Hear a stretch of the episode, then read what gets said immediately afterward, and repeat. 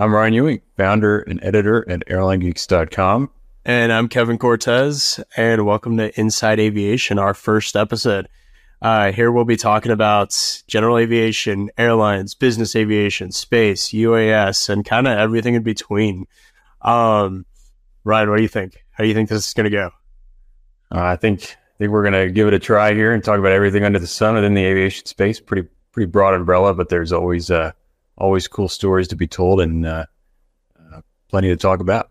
Yeah, I think it'll be a space where we'll be able to like tap into like topics that the community is talking about that basically nobody else is covering, and uh, that was kind of the whole impetus of this this podcast is seeing these topics nobody is addressing and uh, kind of engaging with community about it. Look, we're here to stir the conversation about the aviation space. Yeah, I think that's the main goal, right? Is kind of uh, bring a new voice to it and uh, kind of poke at it a little bit. But yeah, Uh, I mean, look, there's tons and tons of aviation content out there, but you know, we're here to tell some of the, the compelling uh, stories that, that happen, and uh, you know, we hope you enjoy it. yeah, no, for sure. And uh, I think this episode's kind of like a testament to that because we uh, are talking to Jack Daly, uh, who covers modern aviation for Flying Magazine.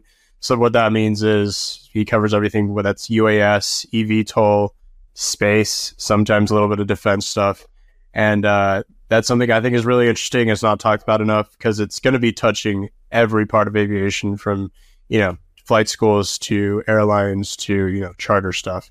So I think it was cool talking to Jack Daly about that today, and then we talked to Jack Sweeney about uh, tracking Taylor Swift and Elon and Russian oligarchs and who else did he do? Mark Cuban, I think. Mark Cuban, that was my favorite. Yeah, that was uh, that's an interesting one, and uh, I would love to get Mavs tickets like uh, like he did. But yeah, so these two guests I think are a good starting point for kind of what we're going with with the podcast and uh, and talking about it. Um, kind of how Jack Daly. Um, I feel like he's uh, he's ringing the alarm for us, like going like, "Hey, eVTOL's coming," and uh, it's uh, it's going to affect all of you. And uh, Jack Sweeney is obviously touching pop culture in weird ways. I, I would say. There's a great there's a great conversation, you know, to be had around what Jack's doing in, in the pop culture space, and and you know, yeah, of it of uh, whether people have a reasonable expectation of privacy when they fly private. No, yeah, for sure. And I don't know. I, I come at the whole Jack, both Jack conversations is from a GA and pilot standpoint, going like, hey, like we, both of these topics, especially the Sweeney thing, is going to be might affect us if you know legislation comes out of this, or if you know the FAA gets involved with this tracking stuff, and uh, it's just a rabbit hole we can go down, and we kind of did Yeah. with both of them. But um, Well, and Jack's dealing with people, right? That's got big money, and and uh, big money sometimes means a little more power with the legislators. So exactly. you know, we'll, Yeah. we'll definitely see what happens. Yeah, I don't know who should be he should be more scared of, like the Russian oligarchs or the Swifties. And I think right now the Swifties are really just coming after Yeah. him. It's uh Yeah, it's wild. But yeah, no, we uh hope you enjoyed the first episode. Give us feedback, let us know what topics you like and which you don't. But uh but yeah.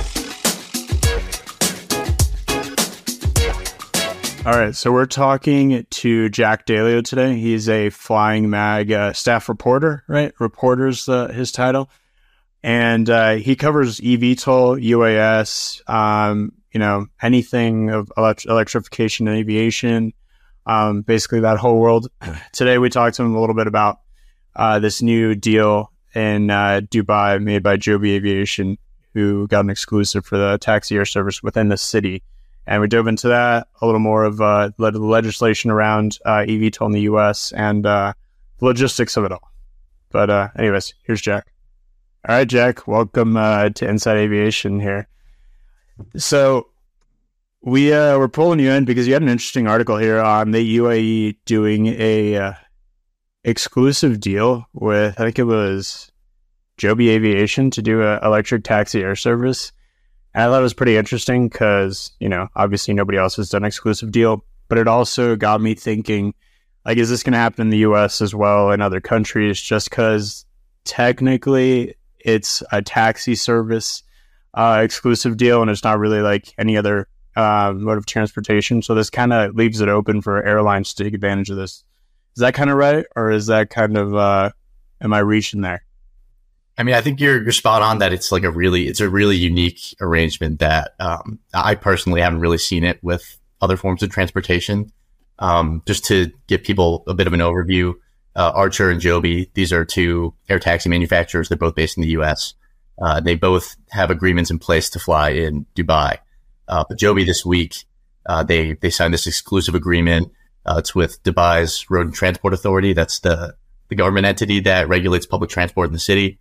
Um, so they have exclusive rights to operate air taxis there uh, for six years, uh, beginning when they they start service.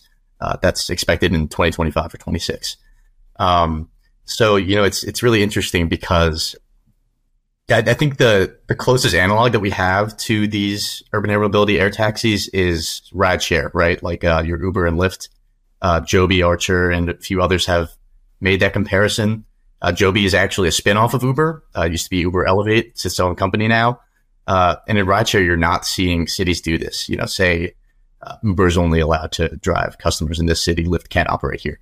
Um, so I, I, do think it's uh, something we haven't seen before. Um, and the fact that we are seeing it now opens the door for, uh, you know, to potentially pop up in traditional aviation. we, we definitely haven't seen it yet, but uh, I guess depending on the success or failure of this, we could maybe see it pop up elsewhere.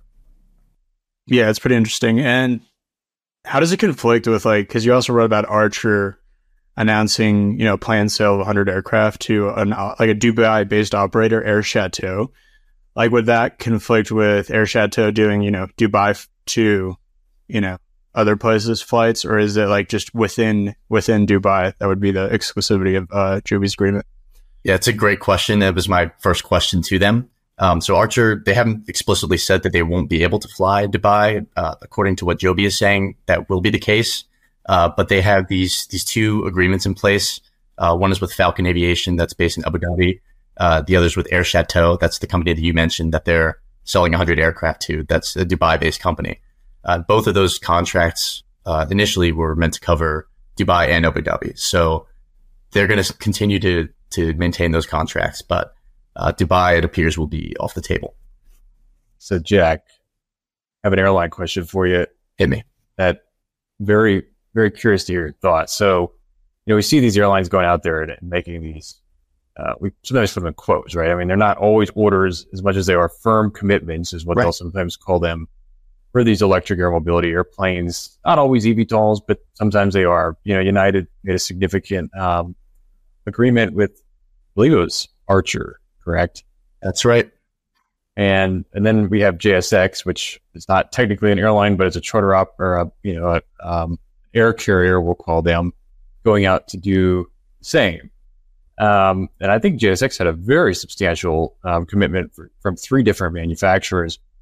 Um, in your mind, when do you sort of see these uh, aircraft actually flying in revenue service for these carriers? Do you think uh, the timelines that they're giving, you know, some said late 2020s type of range is realistic, or do you see that sort of slipping?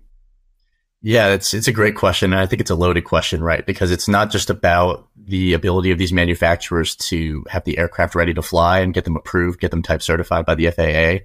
It's also the the whole ecosystem around them, right? Uh, it's the the regulations that need to be in place uh, we're we're still a little bit behind in that department. The FAA has had a few blueprints come out, but no you know hard rules or regulations for operations. Uh, and then there's the infrastructure component is another huge piece of this. Uh, you've got a couple of companies working to install chargers nationwide, like you're seeing in the the EV space with Tesla, companies like that. Um, so you know these a few of these companies, Joby and Archer, have have said 2025 is their their target for entry into service. Um, and I think that it's it's very possible that we see some really initial operations that year, but it's going to take probably at least a few more years before we really see the scale that that these companies are envisioning that they become routine flights. Um, I know the FAA is kind of targeting 2028 as that year where we see, uh, you know, really air taxis all over the skies in, in major cities across the country. Um, so I think probably closer to that year, 2028, is when we'll really start to see uh, the the services that these companies are, are talking about and really hyping up. Uh, I think early on it'll be pretty limited. So for you know, it says here like you know they've in Dubai at least they've you know settled on a couple launch locations, Dubai downtown, the marina, you know, their international airport. at least in the U.S., like sure, there's been like a couple um, locations where they're building just for eVTOL, but like aren't they shouldn't they just be using GA airports in these cities that already exist and heliports that already exist? It feels like, you know, building all this extra like eVTOL port situation is just gonna run into the same issues as people are already having. Like we're trying to like get permits for a heliport in the middle of a city or, you know, airports are having with noise complaints and all that. I know the the whole thing with EV is that it's supposed to be quieter, but if you've heard one of these things like in a demo, they're pretty loud. Um, so yeah, what do you think about that? About like all the infrastructure being built for it, and is it like actually necessary? Well, and I'm gonna throw something in there too. Is that like it's still an uncharted regulatory space too, right? I mean, you know, in terms of you have heliports, you have airports, but you know, sure the FAA is asking the same question: what what's an eVTOL port, uh, and how is it different from a heliport? Yeah, no, you you hit the nail on the head, both of you there. I think um, know, it's an entirely different thing. There's going to be a whole permitting process that needs to be in place for vertiports, just because uh, a lot of them are going to uh, involve having electric infrastructure there right away. Um, and um, and, and you you're right about what you said, Kevin. You know, the the idea of using existing airfields. That's like exactly the strategy that a lot of these companies are going for. Uh, Archer, for example, uh, they're looking at a route between Manhattan to Newark Liberty International, and they're planning to use the downtown Manhattan heliport as kind of their their hub in Manhattan. Uh, so that's that's a strategy we're seeing a lot of these different companies look at too, because you're right, it doesn't make sense to you know stand up an entirely different airfield uh, for these operations. Like they're they're expensive enough already. The the manufacturing costs. None of these companies are producing revenue yet, so it's you have to look to save money and, and be efficient wherever you can. And that's, that's an example of it. Yeah, no, I think, yeah, it's, it's almost like the eVTOL port's like a solution looking for a problem, at least now, because we don't really know like the use cases of eVTOL and how like adopted it's going to be by the general public. I feel like it's going to take a while.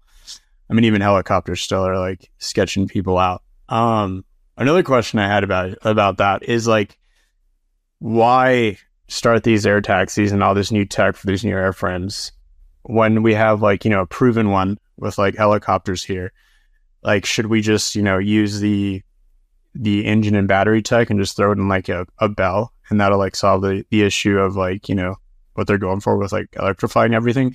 And again i'm just coming from like you know pilot point of view and, and ga so that's kind of my questions with all this. Is like eVTOL actually necessary when we have like airframes that work yeah, no, it's it's a good question. I could tell you what what these companies would say. It's that um, they're essentially creating uh, you know a, a, zero emissions, low noise version of a helicopter.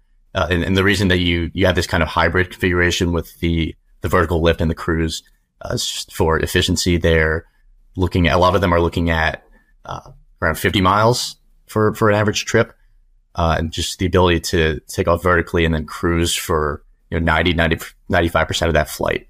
Um, it's the way they, they see it. It's it's helping them save a lot of efficiency. Gotcha. So yeah, so it'll be like kind of like a hybrid helicopter plane that'll go faster and cover you know more ground. All right. No, I'm all for it. At the end of the day, like so, not against. I mean, but you know, I think one of the big questions that you guys touched on this a minute ago is the infrastructure component around these things. Yeah. You know, you walk around a Target parking lot and you see, you know, these one or two chargers for Teslas. And I'm sure, you know, in this eVTOL space, the same problem is going to arise as what is kind of been arising with electric vehicles, which is you need infrastructure, you need charge ports, you need places for people to go charge these things. Uh, and there's, you know, a, a, sort of a capital cost uh, when it comes to uh, building the infrastructure around it. Um, and so, you know, we had JSX go out and, and make this large commitment for these aircraft. Um, and part of that sort of commitment and the announcement that they made was that this would help small community air service. Um, and, you know, part of that, I think, is a little bit of a uh, play to the regulator, perhaps, as they're dealing with some regulatory challenges in their um, certification. But, but you know, when you think of a small airport uh, that has lost all air service and having to go in and perhaps install now fund the capital cost of installing this infrastructure up front, you know, don't you think that that might be a bit challenging for, um, um, you know, for, for JSX or, or somebody else, uh, or even these small airports to fund this sort of thing? Uh, yeah. I guess I my, I guess my question to you is what, you know, what, uh, what sort of, you know, what sort of infrastructure is needed here? Uh, and, um, you know, how, how realistic is it for, for some of these, uh, some of these airports to install it? Yeah, I think it, it will be really challenging. Uh, it's it's a big thing that people in the industry are talking about is you know how are we going to get the funding to install all of this stuff? Uh, and I think the answer that a lot of people are are hoping for is is federal funding. Uh, you're seeing more and more grants from the Biden administration. There was a recent one for a billion dollars covering 114 airports. Um, initiatives like that are, are definitely going to help, but you know, it's a lot of infrastructure that needs to be in place. It's more than just the the chargers themselves. Uh, you know, it's also the, the ground support, the transportation on site. You know, a lot of airports are trying to uh, electrify their ground vehicles as well. Uh, in the case of JSX, I think it's slightly different because the claim from some of the manufacturers that they're buying from, they're they're making hybrid electric models, uh, and their their claim is that they won't need uh, you know additional electric infrastructure to be installed they can fuel up with traditional jet fuel or, or with sustainable aviation fuel SAF. Um, so in that case, it might be a little bit different. Um, but there's definitely going to have to be an overhaul at a lot of different airfields. Uh, and it's going to be a challenge, particularly for those smaller airfields, like you mentioned, that maybe aren't seeing as much service.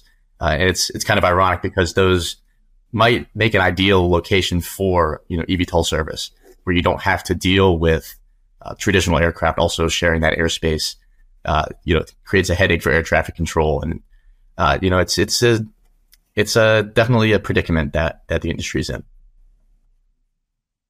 Yeah, no, I think, uh, I think when this whole thing started, this whole like push to EV, uh, you know, in the late 20 teens, I really just saw them as like, you know, tech companies coming in and trying to disrupt aviation, which, you know, is not always the, the best move, especially with this industry.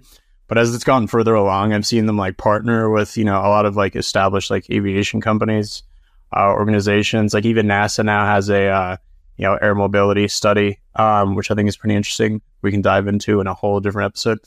Um, but also I think they're going to eventually have to like, you know, partner up with like FBOs. Maybe it's like a signature eVTOL situation where they like start doing like their own eVTOL, you know, charging ports and, and all that, or Atlantic, or, or one of these, Um, because um, they already know the logistics of like you know ground operations for private aviation, even like charter stuff like uh like Jet Suite now does. Um, kind of charter, it's like one thirty five, right? Yeah. Um, well, you mentioned Atlantic. So yeah, Atlantic actually just yeah. recently partnered with Archer, Joby, and Beta Technologies. That's another. Well, there we go. Actually, See? So, I love yeah, to see that. So they're looking at installing chargers at their FBOs. Clay Lacy Aviation is another one. Uh, two of their nice. FBOs in California. They're looking at uh, working with Joby. See, that's the perfect thing. See, yep. it, it, took like these guys, like these companies, to realize like, hey, we need to use like these assets inside the industry instead of coming in and going like, hey, we're doing our own thing. Um, because I think that'll that'll just like help since they already have it down to a science. The other thing I want to say real quick is I've noticed like I think it was like Lilium and uh, Overair have been hiring a bunch of government affairs people from like AOPA, NBAA, and like other aviation companies, which is pretty interesting because they're like, you know, leaning into these yeah people who have you know years of experience and you know dealing with the FAA and uh, you know legislation legislative bodies. So oh, that was my that was my next question. You it was sort of where do you see the regulatory landscape going here, Jack, in the next couple of years? It's uh, it's a question that I don't think anyone has the answer to. You know, we can only speculate, but uh, you know, progress is it's slow, but I think it is steady now. Uh, you know, AAM, Advanced Air Mobility, is something of a priority for the FAA now. Uh, the new administrator, Michael Whitaker, uh, used to be at Supernal. That's the air taxi subsidiary of Hyundai. So he brings that expertise to the table. Uh, Billy Nolan, who just departed, he joined Archer as their chief safety officer. So there's definitely um, something of an onus that the FAA has, uh, you know, especially when you consider the this idea of you know having the U.S. be the leader in this space. Uh, you know, recently we had EHang over in China. They got the first type certificate for an eVTOL. Um, I'm I'm sure that there are certain folks in the FAA that see that as a threat. They want to you know get on top of that and, and be the leader. Um, so I would expect there to be a sense of urgency in terms of the legislation coming forward.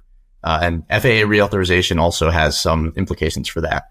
There's a uh, you know some some language in there that would require the FAA to come up with a, a solid plan for air taxi integration in the next couple years. So there's the ball is rolling. It's just uh, it's difficult to say exactly how it'll play out, but I think the the one thing I can say is that the philosophy right now is to make use of existing infrastructure regulations as much as possible. Well, and it almost That's, seems like you know you were saying too, Kevin, with with the FBO partnership and that sort of thing, that you know obviously the DOT funds essential air service activities. Um, and, you know, that's a fairly substantial program, but you know, it, it very well might be an opportunity down the road to, uh, um, to sort of have the DOT fund, um, you know, activities around establishing this infrastructure or something like that, or uh, uh, that that it might be even more efficient than uh, than the essential air service structure. So yeah, I, will say one thing. You know, if, if, the U.S. does want to be the leader in this space, that I think that's probably going to have to happen. There's going to have to be you know a little bit more funding probably poured into the industry, whether that comes from the government or from investors. Uh, but uh, things probably need to accelerate a little bit for us to become the the leader, so to speak. Well, Jack, I'm sure we'll be bothering you a bunch to hop on here to tell us about it because uh, this is evolving like we'll way quicker than I can even keep up, keep up, and it's it's exciting. I like it, and I think you know people in aviation need to just embrace it because it helps everybody, helps drive funding to airports and uh, different programs. But uh, thanks for coming on, man. Yeah, yeah and make sure you subscribe. If we didn't already plug it, we should plug it. Uh, Jack's newsletter comes out every Thursday. Modern Flying. Yeah, and Jack curates it. It's one of the best out there if you want to learn anything about what's going on. Uh, highly recommend. I read it every Thursday. It's yeah, awesome. I'll, I'll, piggyback off of that plug. You can you can find that. Um, it's linked at the bottom of all my stories, or you can follow me on X, Twitter, whatever we call it these days. Uh, Jack underscore Daly. There's a link in my bio. So give it a read. Cool, cool. man. Thanks, Jack. Thanks, yep, Jack. Thanks for having me.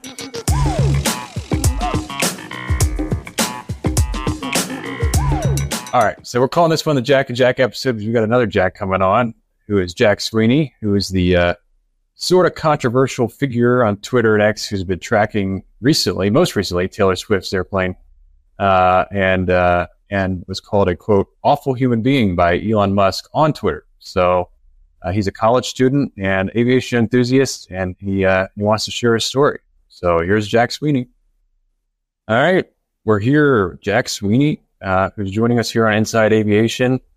Um, Jack, why don't you tell us a little bit about yourself, yeah. about your background, uh, and uh, maybe what made you famous? Yeah, so um, I'm Jack Sweeney. Um, you know, I've always been interested in aviation. My dad uh, works for an airline and has for many years, so that's kind of how I guess I had some interest in it. And then I've always been interested in tech. Um, so that's kind of, as a kid, I was always messing with computers or whatever related to technology. And uh, at some point, you know, I became familiar with like flight tracking apps like Flight Radar 24. Um, my dad would always have that. And then um, I somehow became aware that Elon Musk had a private chat. Like, and I kind of put it together that like, it would be interesting to see where he goes because like he's always got something going on. And that's, really during COVID, I started like making the bot to, you know, automatically track it and get notified about when that plane takes off or lands. And, uh, then I started doing it for more people and Elon contacted me about his jet being tracked on Twitter and that's all history now pretty much. I want to lead off with this because I, I mean, we're all on this show, we're all aviation you know, we have aviation backgrounds. We know a lot about ADSB tracking public information, what's not public, what is.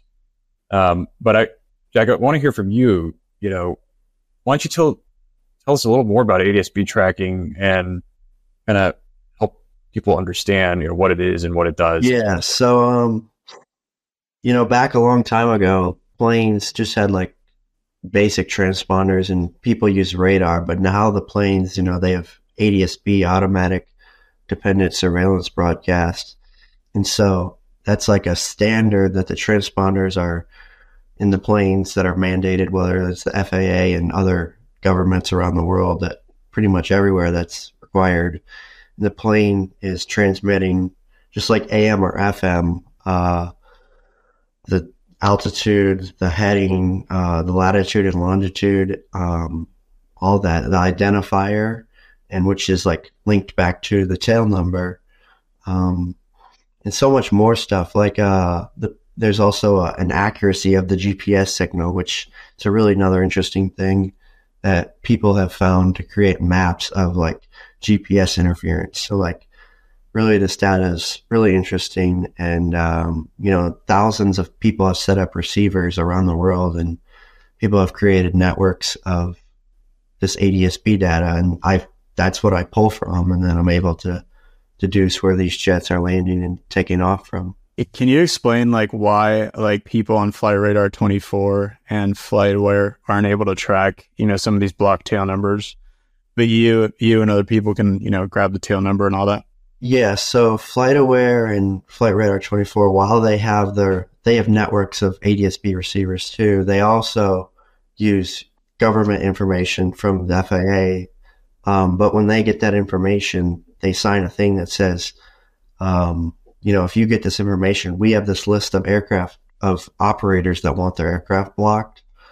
But if you're not using the FAA data, the live data, um, then you have to block those aircraft. But if you're not using it, then you don't. But that's that's not the same thing as like going to look up the ownership ownership uh, info like on the registry. Like I could still do that, or um, you can still do FOIAs and get the registration that's- documents.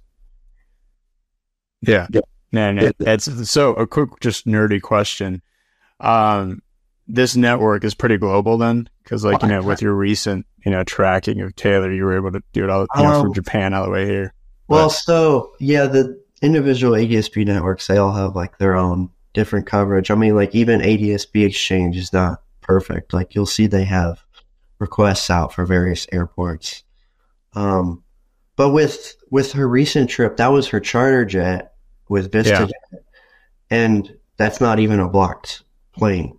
So like, yeah, I mean they they put that call only, sign. That was a wild. Yeah, yeah, not only was it not blocked, but didn't they didn't Vista tell you that that it yeah, was the one? So like we were at people were sending me information and that that flight radar 24 thing where they put that the the the football era on that charter jet that's not even a call sign like someone manually modified the system the tracking system to like put that on there like that's not even like the plane put that out, but like that required some work to do. Yeah, I was telling Ryan that day when we saw that that it was like the football era and the backup quarterback was the the other jet. Um, yeah. I was like, dude, VistaJet had to have taken like a haircut to be able to like advertise this. Yeah, I don't, I don't know. I wish I really knew. Wish I knew what was going on there, but uh, she's she keeps on using VistaJet. Like uh, that's what she used to get to Melbourne, and people keep tracking those jets on uh, on flight radar 24 and yeah. Well yeah, is VistaJet to, Patrick's company? Patrick Mahomes? Or what's his? I don't think Patrick so. Patrick has like an investment in one of these companies. But anyways. It's probably Patrick probably has something that wheels up. Everybody has something. Uh, okay. yeah there you go. There's always wheels up for the athletes. But but Jack you know and I saw too you just mentioned Melbourne. Uh Sydney Airport. I think it was Sydney Airport actually, because I, I guess you had to stop. They posted the photo of VistaJet Global out there in the rain. You know, that was obviously Taylor Swift's airplane. I'm, is, I'm, not even the one that's like posting the charter jet because like I'm distracted by all this and stuff, and like I that's why I love the bot that I've written because like I just you know, I set it up, I tell it the jets, and like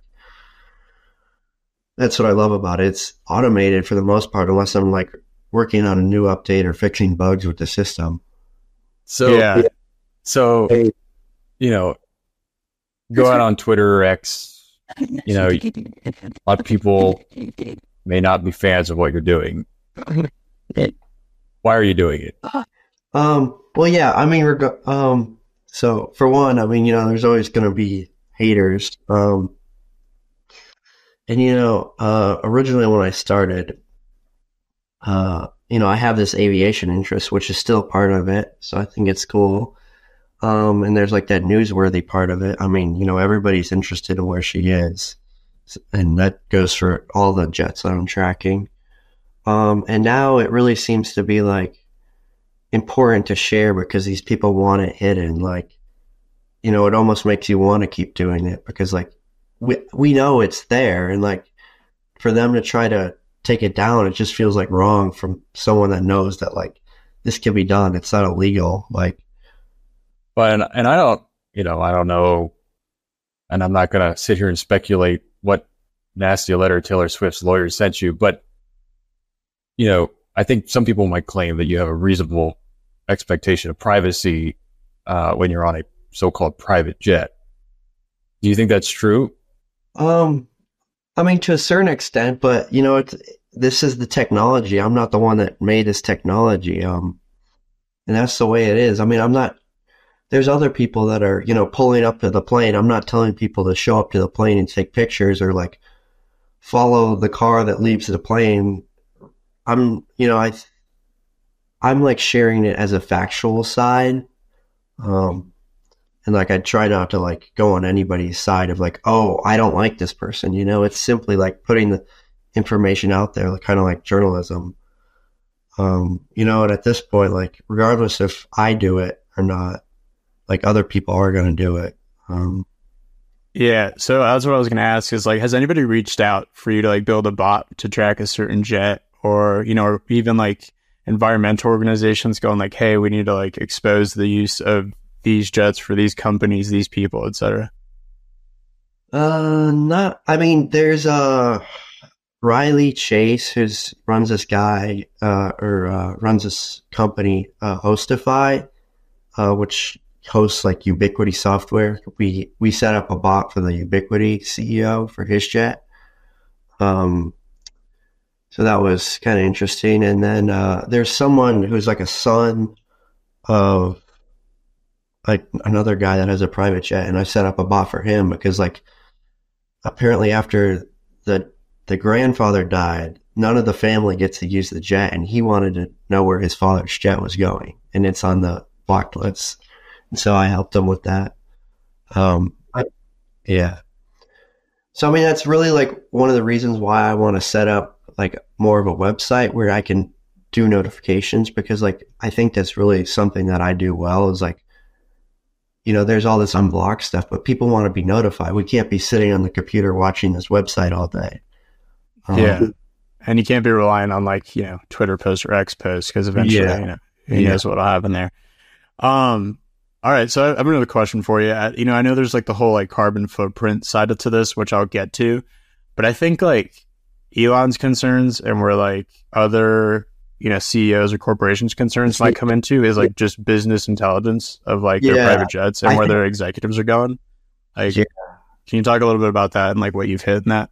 that side of yeah. So with Elon, I think there's like a few things going on why he really didn't like it. And for one was like the employees, even like senior executives at Tesla, SpaceX, and Twitter, they would follow the account to know like when he was would be in the office. And then the other part of it is um if like two jets meet up in one area of like this company and this company, then they're probably doing a deal.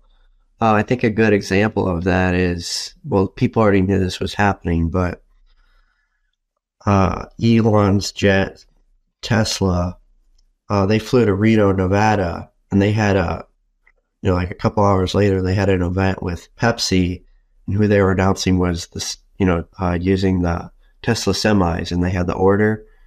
Um, and Pepsi, I think Pepsi jets also flew in there too, private jets. So like, Yeah. So that's that. Just thinking like from a monetization point of view, you can sell this like as a product. to, like, I know. companies. Yeah, totally. Like, um, I've I heard it's that interesting. I've heard that like there's like might be like some platforms out there that like people are using to like trade on like this, Yeah. but like, they're not known. I don't know. Yeah, because you can just create an API and plug it into anything. But that's that's super interesting. Um, just to back up a little bit, um, can you talk a little bit about like the recent book that came out that talked about you and uh, you know, at least according to them, you were one of the reasons that Elon purchased Twitter. Yeah, so um the the book yeah, uh you know talks of you know it's like the whole timeline of Elon buying Twitter and a lot of the he used the book when he was or he used Elon Jet when he was writing the book and it talks about like certain things were happening on his plane um certain important dis- business decisions and uh, he brings up how right after he was trying to t- same time that Elon was messaging me he was also messaging the then uh, CEO of Twitter, uh, asking him to suspend my account. And that didn't work. And then, like you know, a few weeks later, he starts buying Twitter stock, like which is like really weird. Um, and uh, I talked to the author of the book, and he said that people he talked to certainly thought that uh, my account had really pushed Elon to buy Twitter. That's Look, insane. That's crazy. I mean, I Like- you know, no way to know if it's true, but like it just yeah. Maybe we can just tweet at Elon and ask. yeah. So, um, go ahead, Ryan. oh no, I was just gonna, you know, go go off the Elon thing. You know, a couple weeks ago, right before the Super Bowl, I think he, he called you a quote awful human being. Those are his words Yeah. on Twitter. I'm sure you saw that post.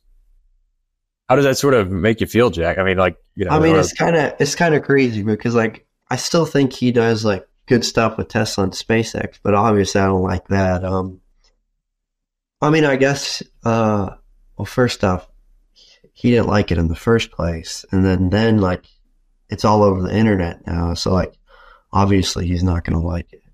Has he like offered anything to you to be like, hey, just Um, don't so when track me? when he was con when he first contacted me, uh, you know, it was like a month of messaging, like a message a week maybe, and then he was like, "How about five thousand for the account?" And then I asked for fifty because like five thousand is like really nothing. Like it is like a good amount of money, but like for what the stakes are at, like I don't think it was worth to take it down for that. especially when he bought something for 44 billion. Um, cool. So, um, yeah, going off of just like Twitter quotes again, um, I noticed your tweet, I think it was last night about jet lag as a choice and, uh, talking about carbon emissions. Um, is that something that you actually believe in? Like, hey, we should, you know, tone down private jet use, or is that something you're just kind of leaning into? like it's just like cut off private jets because obviously going to like create a bigger issue like people can't do the business they need to do but like i don't think people should be posting pictures like really like kim kardashian or or like talk like that when you're in a public spotlight i don't think it's good like i i put the you know i put the emissions stuff in the landing posts and like i try to just leave it to that because like i feel like people don't really like respect like people like Greta Thunberg that much because it's like just over the top, you know, with carbon. But like when I saw that thing that she said at the Super Bowl, I was like, that's kind of like really messed up, especially like in your spotlight. Like I don't think that like someone that high up should like want people to think that like she's just someone who doesn't care, you know and her i've seen a lot of talk of like where her fans want her to speak up on issues more and it seems like she doesn't like really do it you know Yeah. Okay. Just to be honest, when she first said that, I was like, "That's awesome." Just from an aviation point of view, I'm like, Oh, "Yeah, yeah. that's Yeah. cool." But I mean, you know, it- I, I I know where you're coming from it seems with cool, like carbon stuff. it doesn't seem like the responsible thing to do Yeah, know? no, I I know where you're coming from with all that. So my question to you, like a follow up to that, is like, so Taylor and like you know Kim Kardashian, obviously Elon, get a bunch of you know, criticism for their private jet use and like carbon footprint. But at the same time, there's like, you know, companies like John Deere, Sands Corporation in Vegas, MGM International, who have like these fleets of like G550s, G4s, a 747 for Sands Corp, and mm-hmm. they're flying them daily. yeah, And, like it's you like they're getting away with it, and these guys are taking the brunt of it. yeah, and even like um Drake, uh Yeah, 767. Yeah. that's like really kind of messed up. Um it's different with like Mark Cuban with the 757 because he doesn't he doesn't fly that around. I don't know what's going on with Drake's, but like Mark Cuban's is for the football team or the the basketball team. Yeah, so that makes a lot more sense because they would have to charter um, from an airline anyways for that. So Well, but then there's also like other NFL teams, you know, or other athletic teams and Yeah. NFL teams. You know, That team- Patriots. I think they still have it. They might have recently gotten rid of the seven six sevens they had. Um, Yeah. But the Phoenix, uh, Arizona Cardinals uh, have a seven. yeah, no, I- think yeah, it's just interesting that these people are getting the brunt of it when you know there's these corporations just like, Um, crushing right, Sure. Um, Um, but not to get too far from that. Um, you touched on Mark Cuban a little bit. You uh, you were tracking him for a sec, right? And yeah, uh, yeah. And what happened with that? he also contacted me. The, the messages were kind of like weird because like he said one thing and then like I agreed to like stop. Um, and like he kind of changed what he was gonna do. Like he said he would like tweet about it, and he said that um, he's glad I'm s- I stopped. But then like he didn't really do that. Um, I've gotten Mavs tickets from him. Uh, but, Least he can do, right? yeah. Um, Oh. and and he said like uh by ending this you'll have me as your friend for life uh but like i'm not gonna stop for s- it- it's like kind of crazy because you would think that like elon or mark cuban would be the person to send a letter like that not taylor swift like it makes you almost want to not you know it makes someone who comes like at a nicer aspect like mark cuban like um it makes you want to stop more than someone who sends a letter like that. Yeah, I, Yeah. yeah. I thought, you know, from my point of view, the Taylor thing was um, weird, just because you know we've seen how Elon's hit like an impasse, like legally with all this. Um, Yeah. So I guess to round it out is where are you, as much as you can talk to us about it, with um, any legal issues with Elon or and or Taylor? There's like nothing basically. Like it's just like a letter. That's Yeah. it. Yeah, Yeah, I think that cost her more in PR than anything, and put more attention on it than anything. yeah. Um, yeah. Elon said he would. Uh, him taking legal action against Sweeney or whatever. Um, and you know, like companies like ADSB Exchange, they just don't put it in the spotlight. They have received, you know, hundreds of cease and desists even before I started doing this. Like uh, Bernard Arnault, he sent like two cease assist to ADSB Exchange. You know, then famously he sold his private jet because someone else started tracking him like I did on Twitter. Um, Yeah. Yeah. But and then there's you know an ADSB exchange. You can track a variety of military aircraft as well that Yeah. that uh, you know Oh. might be considered sensitive by the U.S. government. Yeah, there, there was some representative that talked to one of the military magazines, and they were like, they didn't like it actually, but like it's crazy because they're allowed to turn it off, really. yeah, Um, they can. That's what I was about to say. It's usually when they have it on, it's because they want people to see. So yeah. Um, that's interesting. Um, so quick question: If you had to give someone a tip to avoid getting tracked, like like me, I'm gonna go buy a jet, and I don't want to get tracked by Jack Sweeney. What steps could I take to do that? Um, wait. Um, okay. So, um, you know, obviously you put it on the FAA LADD list. Um, honestly, that might be enough, but like you can also get PIA and then a third party call sign, but like you start to inconvenience your like maintenance operations and stuff with that because installing that is like not, it's, it's painful. Um, because you get a you get a once you get approval from the FAA, then you have to give that usually to your aircraft manufacturer, Yeah. and then they Yeah. So it's put new a ton of layers. yeah, it's. Uh, Okay. I think So- Taylor Swift and other people would be better off giving money to like the NBAA to like get you know laws in place and stuff for them changing this stuff.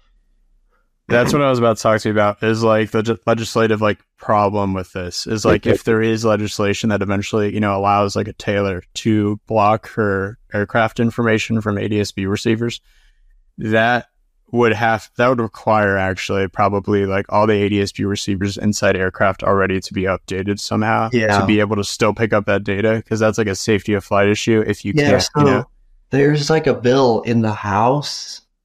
Mm, Yeah, there's there's a there's an F, one of the FAA bills, and one of the things it says is within a year of passing of this, that the FAA would have to do a study on encrypting ADSB.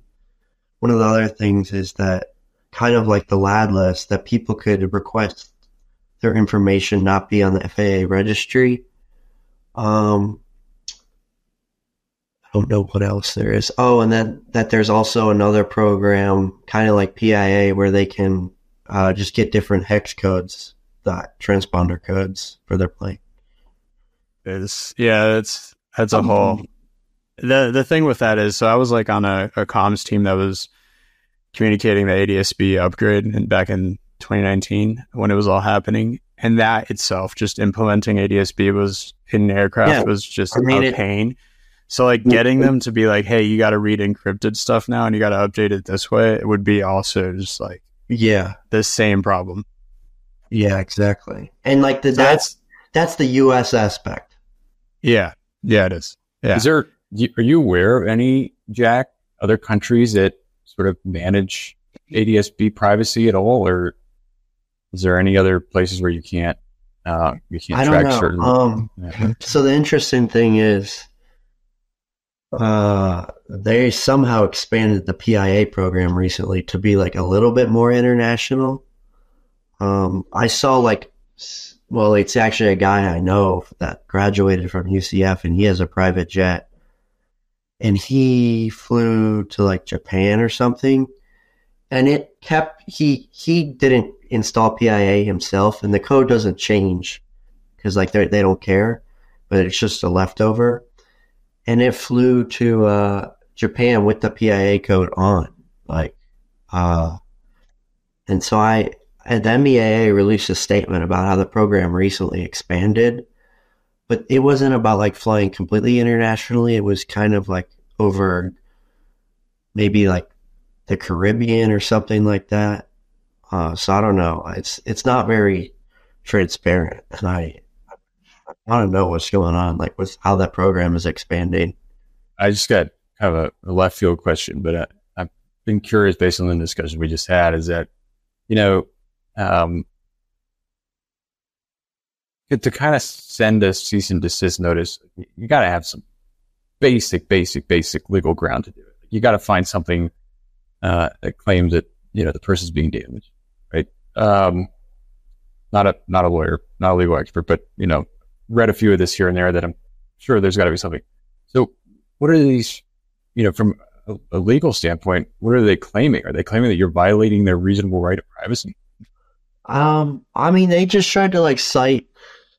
Uh, there's somewhere where it's like they're citing like California like stalking laws or something, but like in that law, and the thing is like I'm in Florida anyway, so like you would have to.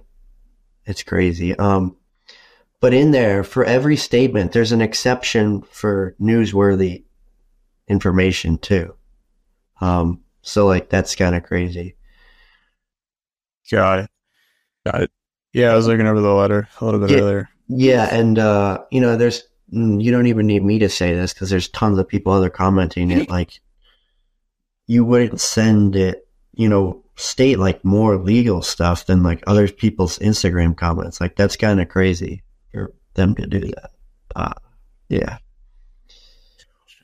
Well, No. I have one more question for you. and Ryan might have another. But uh, what's the end game of all this, or like what's your plan with this? And I Oh. swear that wasn't a Taylor Swift lyric roast. It just Uh, came out. man.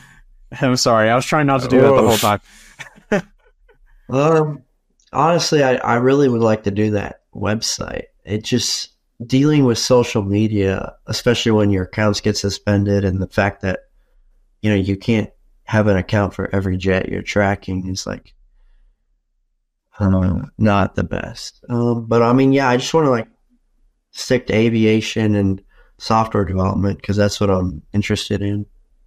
That's awesome. Yeah. Well, yeah, keep us updated on that. We'd love to talk about the, the Yeah. website as you get that going. Yeah. And then Ryan, I, I mean, I, cause on the feeder, on the data side, like, I mean, I have my alternative to ADSB exchange, which is like not as huge. I mean, you know, there's a lot of alternatives now, but like in the last like month or two, I've gained like maybe like 100 to 200 people sending in data, which is like crazy. It's like, it's kind of like satisfying to see like all the data coming in and like, So, yeah, that's awesome. well, actually, you kind of took my last question, but I'll ask it differently: Is how many followers have you gained since the Super Bowl on Twitter? If you had to guess, It's probably like at least fifteen thousand, I would guess. Like, yeah, because that's my new account. Like my original Twitter account before it got suspended was like one hundred fifty thousand. Um, yeah, and then the, the original Elon Jet account was like four hundred fifty thousand, I think. You know, Yeah. And those got suspended by yeah. I mean, I like, once Elon bought it, or I, yeah, uh, I had like 30 Twitter accounts probably. Uh, let me pull up the list real quick. Because like they weren't even all tracking people, uh, or personal jets. I mean, um, uh, so like some of the other ones I had were like uh, the NASA aircraft, which I actually brought back recently, um, and then weather planes like the the hurricane hunters and stuff like that. The firefighting ones, which is actually like one of the least working accounts because those firefighting planes fly in like rural areas, so the coverage for ADSB is not very good. But um, yeah, I mean, I haven't anywhere near setting up accounts like that because it's just like too much work to. What are some other Yeah. ones that you uh, you want to set up? Do you have any other ideas that you're? Uh, Um, I had oh, I also had uh, experimental planes, transport planes, and then the Virgin ones like Virgin Galactic, Virgin Orbit.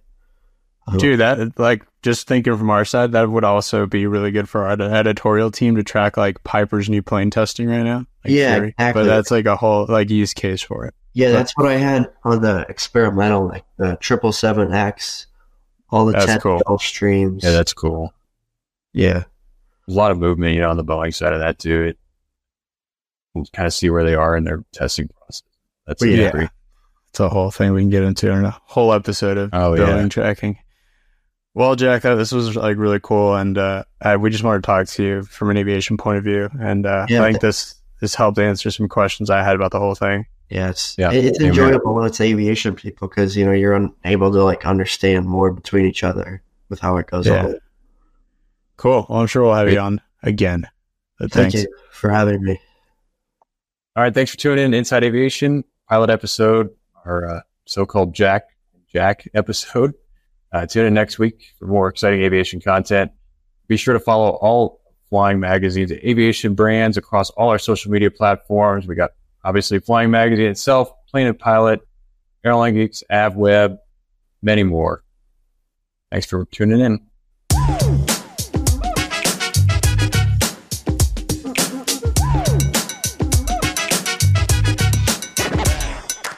How are you going to expense the uh, Eclipse flight? Because you have to go on that. Well, it's actually sold out now. Earlier this morning, when we were before we recorded, it was fifteen hundred bucks. I don't think uh, I don't think I'd be able to expense that one. Dude, But this would be a sold out. perfect. It'd be a perfect flight for Southwest to try their new interior on because nobody's going to complain about it.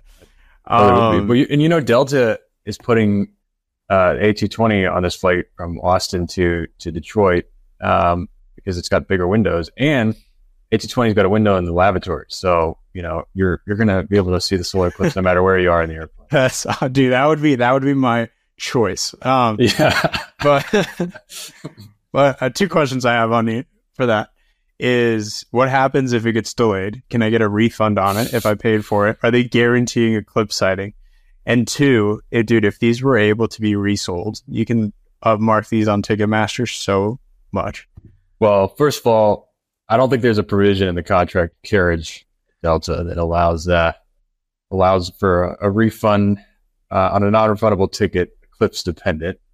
But I will tell you, even though the flight sold out and Southwest flights are really expensive still for a Southwest flight. I mean, they're you know six hundred or so bucks. Uh, the problem with Southwest is that you're not guaranteed a window seat. So oh yeah, you know you're you're going to take a gamble regardless. Uh, you have to but- buy that A list. you know, there's a few workarounds around it. Um, you know, plenty of flights out there. You might be able to. I'm not gonna give away my my secrets, but you might be able to go find one that very similarly timed on another airline that hasn't advertised it. Yeah, and uh, Which I your secret is the the toilet seat with the window. That's your Yeah. secret. It's the best view. Cool. All right, I think that's good for that. That's good. Um, all right. Do you want me to do Jack Daly's intro? Yeah, you do, Jack. And I'll do